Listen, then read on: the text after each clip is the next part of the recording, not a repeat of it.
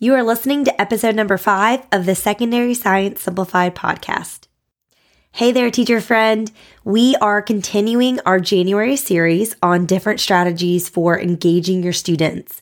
And in this episode, I will be sharing seven simple, low prep ways that I engage students without exhausting myself.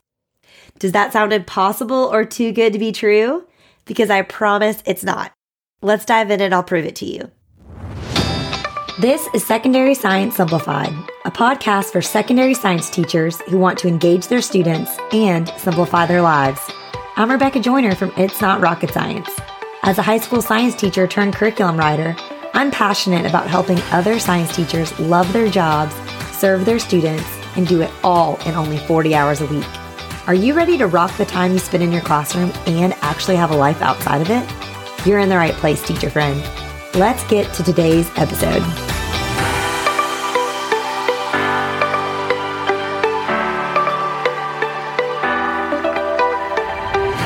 Before we get started, I wanted to remind you about the giveaway I'm doing this month to celebrate the launch of the podcast. So I created this show to support as many secondary science teachers as possible. And I would love your help to get the word out to all of your secondary science teacher friends. And to thank you for your help in sharing the podcast, at the end of this month, I'm going to select two winners randomly, and they will receive either $100 in store credit to the It's Not Rocket Science resource shop or you can get a $30 TpT gift card and an It's Not Rocket Science custom RTIC tumbler to go with that. So it's totally your choice. All you have to do to enter the giveaway is share this podcast somewhere on social media. This could be in a teacher Facebook group or on your Instagram stories, and be sure to tag me so I can see it. But wherever you share, after you do so, DM me on Instagram a screenshot of your post, and that will serve as your entry.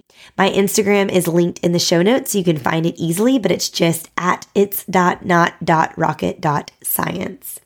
And for a bonus entry, you can leave a review on Apple Podcasts.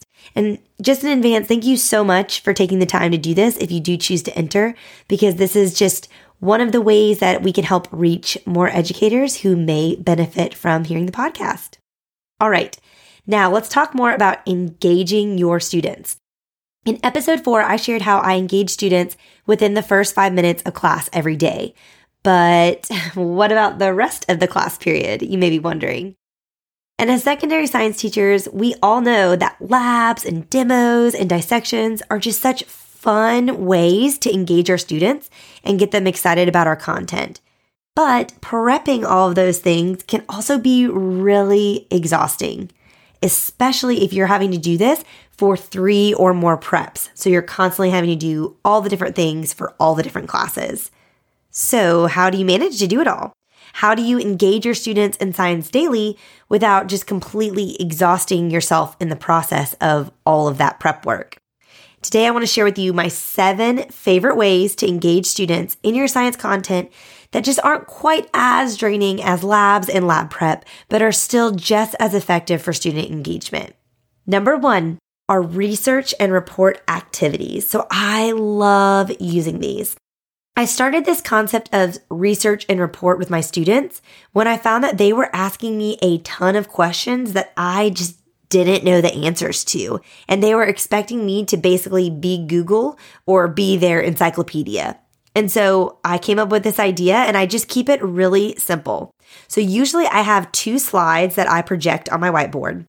And the first question asks some sort of like overarching probing question on that slide just to kind of gather their background knowledge on whatever the question or the topic may be. And then the second slide is going to give them a task or a topic to research. So, for example, in my reproduction unit, when I teach anatomy, I have a research and report activity specifically about infertility. Most of my students knew that my husband and I had struggled and been diagnosed with unexplained infertility. And they had a lot of follow up questions about that, especially when we were learning about the reproductive systems. And so this activity was kind of born from that. So the first slide that I would project would just simply ask my class, what do they already know about causes of infertility and reproductive technologies that can be used to treat it? And I would just project this on my whiteboard and then ask them. And then as they share their answers, I would kind of just jot down their background knowledge on the board and we can all refer to it. Once we've kind of established their background knowledge, the second slide would ask them what questions do they still have about this? So what questions do you still have about unexplained infertility. And we would just list all of those out. Then I send them out either on their own or in pairs to research one of these follow up questions that they had. And then after about 10 minutes of research, we come back together as a class and they report their findings, and we are able to either jot those down or reflect on them or whatever it may be. Now, when you initially start doing this, you may need help getting your students started with thinking of questions. You know, the goal of this is to really get your students doing the science and engineering practice from NGSS. That's having students practice asking questions and defining problems. But again, if you've not done this a lot, they may need to work on strengthening that muscle of theirs.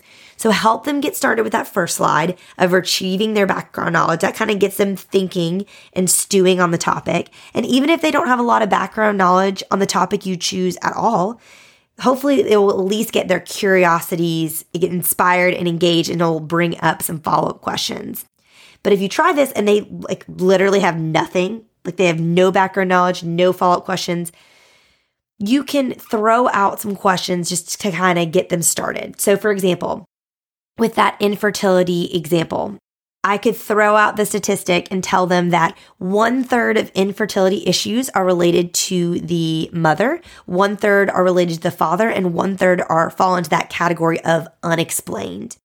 So this fact usually brings up a lot of follow up questions because oftentimes their default is to just assume that childbearing issues are always related to the biological female. And so I love this kind of activity because again, it requires such little prep on your part. You can often even do it spontaneously. If you know you're having a discussion during lecture and then someone asks a question, you can be like, okay, boom, let's write this on the whiteboard. What do you all know about this? Jot that down as your background knowledge. And then, okay, follow up. What are some follow up questions we have? Okay, you three research this one, you three research this one, you two research this one. I'm setting a timer in 10 minutes. We're going to circle back and share what we found. I love engaging students in this way, and it really takes what you're learning in the classroom and makes it relevant to them in their real lives. And it's a way of answering their questions that are relevant without just always brushing them off or just telling them to Google it themselves. Okay, my second favorite way to engage students without exhausting myself is partner work. And I know this sounds so simple, but hear me out. High school students, and I'm sure middle school students too, just love to talk. But here's what I've learned thanks to technology, they're really terrible at talking in person. They just don't have great communication skills face to face. And so I love to create opportunities in my classroom where they are working with a partner through something, whether that is a research question like we just talked about, or even just some practice problems. So I assign seats in my classes at the beginning of a unit and we switch them up at the start of each unit so that students are regularly sitting next to a different neighbor, so to speak. Their next door neighbor is different. And I have them do their partner work with their next door neighbor. So they're not getting out of their seats and going and sitting next to their boyfriend or their best friend or whatever it may be. And because we switch seats every unit, it really kind of gets them mixed and mingled with their classmates. And you can be strategic when you do your seating charts. I typically draw names like out of a cup to figure them out. But then if I draw two names and I'm like, they can absolutely not be together, then I will manually separate them. But I just find that partner work really engages students because one, it takes the brunt of the workload off of you and it puts it back on your students. And two, they are social beings and they want to be social. So creating space for them to do that in a way that's productive is helpful for you and for them. And if you're worried about their productivity when they are working with a partner or maybe their lack thereof, use timers. I have a timer set all of the time in my classroom. So I may give you, okay, you have 10 minutes to tackle these 10 practice problems on your own in silence.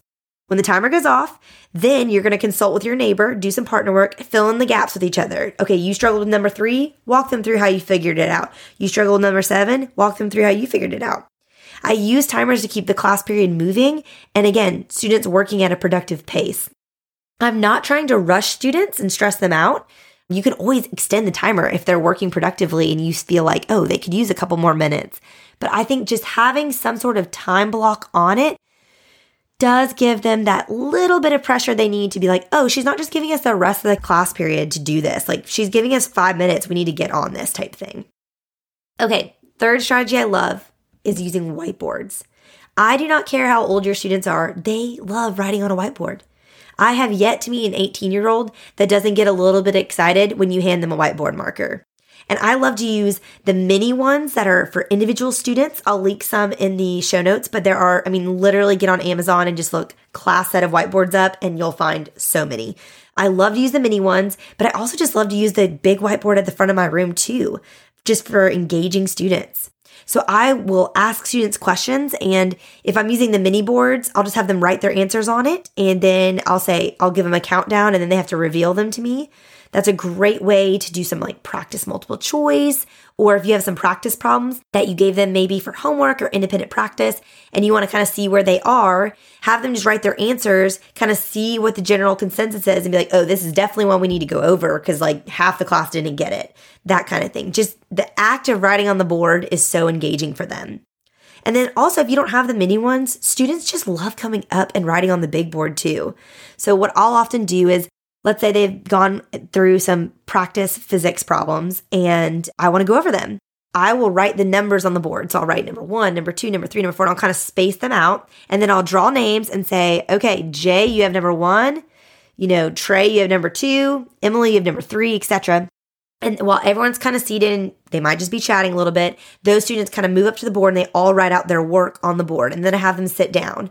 I don't have them write their names by the problem they did or anything like that because I do want it to be semi anonymous because then we can go through each problem by looking through the work that they did on the board. And it's a way for the class to get practice with offering peer feedback and reviewing other people's work.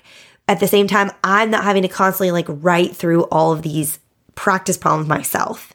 It also holds students accountable for doing work at their seats that you give them to do independently because they may get their name drawn and they have to come up to the board and have something to write up there. And then plus, they like it because they just like writing on the whiteboard.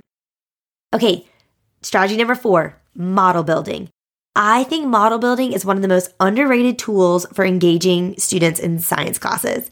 I think when we think science, we often default to thinking about labs, but there's so much more we can do to give our students hands on learning experiences than just labs. And I really feel like model building is one of those things. So a model is simply just a representation of something. You can ask your students to make a model of literally anything. You can provide them a bucket of random materials and have them make some sort of three dimensional model. Or you can keep it even simpler and just give them some Play Doh and have them build a model. I'll link in the show notes a very easy and cheap way you can make Play Doh at home if you don't want to be buying Play Doh consistently. But you know, it can even be simpler than that.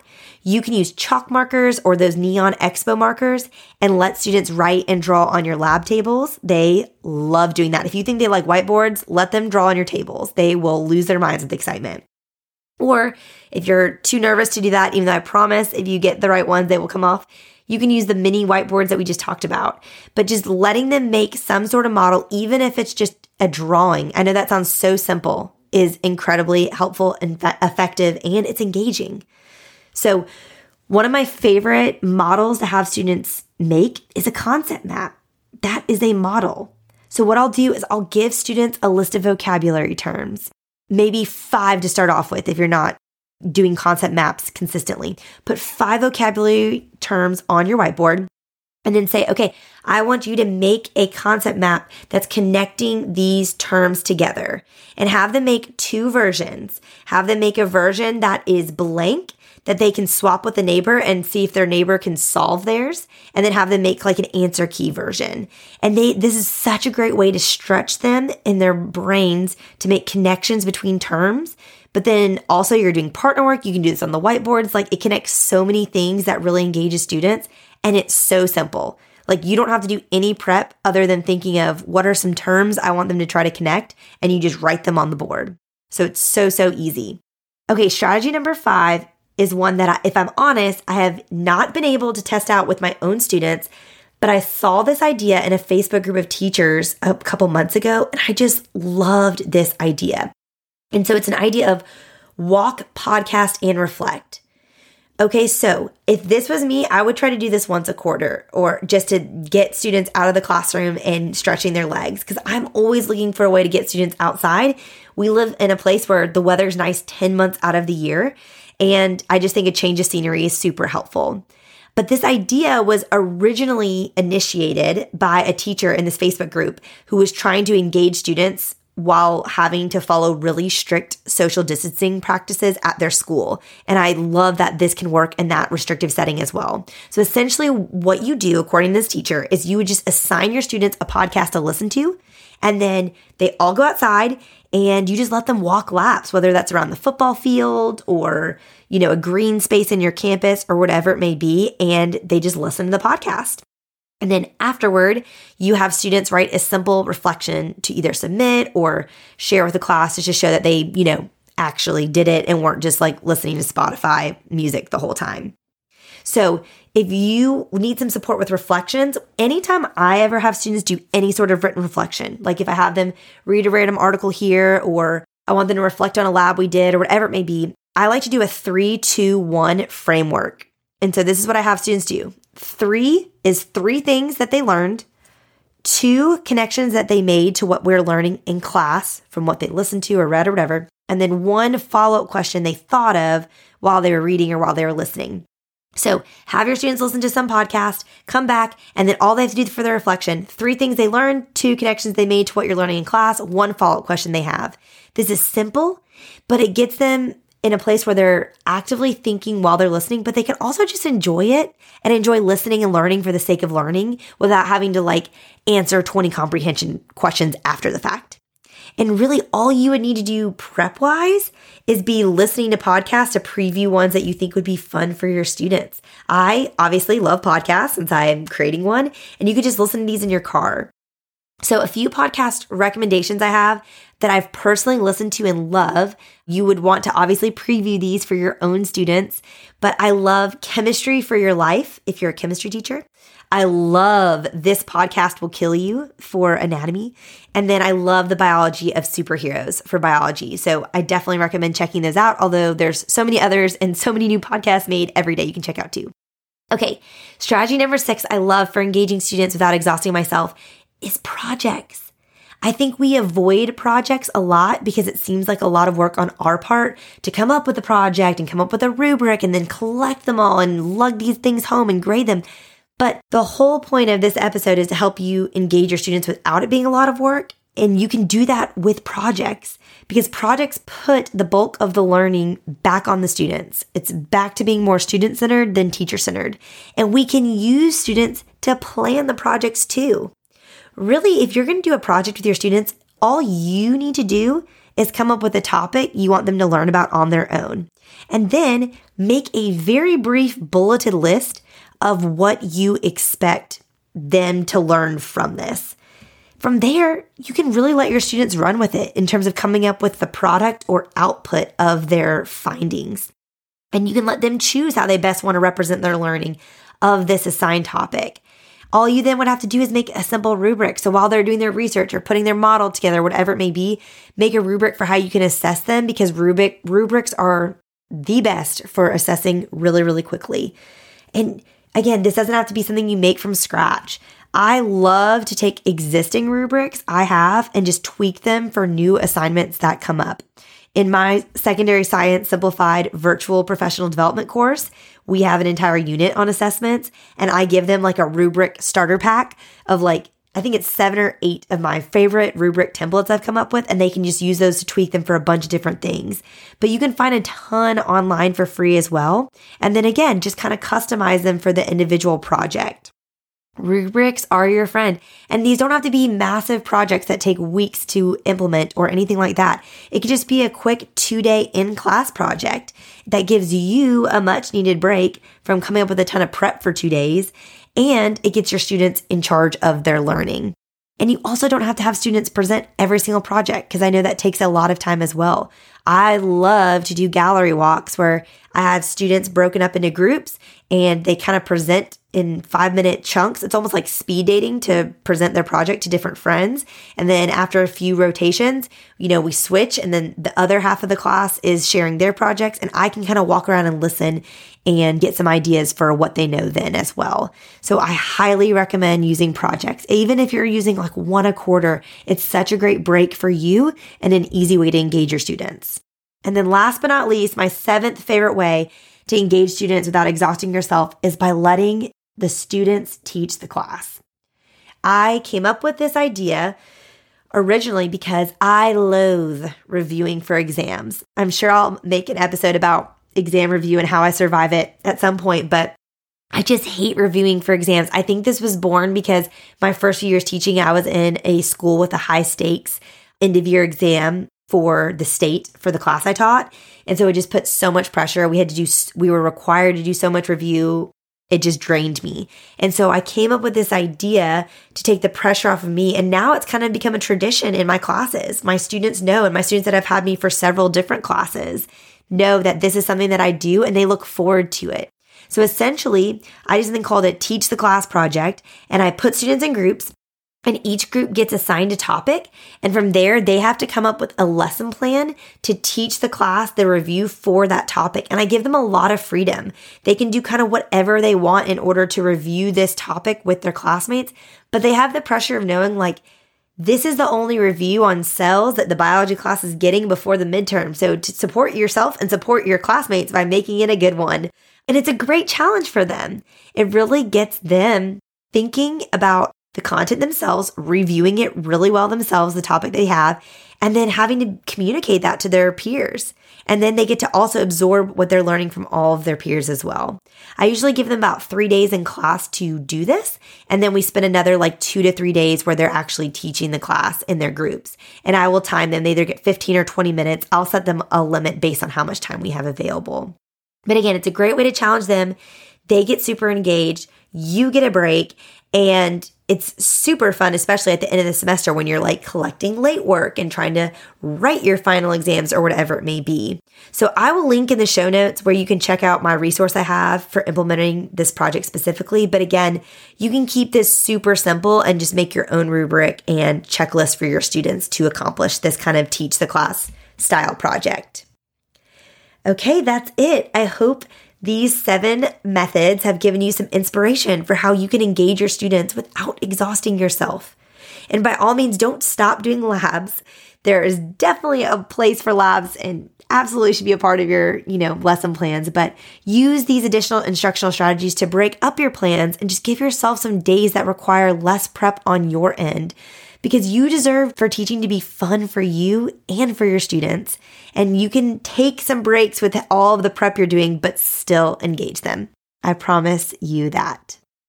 Thanks for tuning in today. Just a quick reminder make sure you enter this month's giveaway before the end of January. The hope is to support as many secondary science teachers as possible with this podcast, and your help would be essential in doing that. So to enter this giveaway, you just need to share this podcast somewhere on social media. In a teacher Facebook group is a great spot or on your Instagram stories and tag me in it. It's not rocket science. And then DM me a screenshot of your entry on Instagram. That's it. And if you want to earn a bonus entry, I would love if you would leave me a review on Apple Podcast. And again, at the end of the month, I will randomly select two winners from the entries, and you can select either a $30 TpT gift card and an It's Not Rocket Science custom RTIC tumbler to hold your coffee and keep it hot, or your water and keep it cold. Or you can choose to have $100 in store credit to the It's Not Rocket Science resource, resource shop. All right, teacher friends, that wraps up today's episode. If you're looking for an easy way to start simplifying your life as a secondary science teacher, head to itsnotrocketscienceclassroom.com slash challenge to grab your classroom reset challenge. And guess what? It's totally free. Thanks so much for tuning in, and I'll see you here next week. Until then, I'll be rooting for you, teacher friend.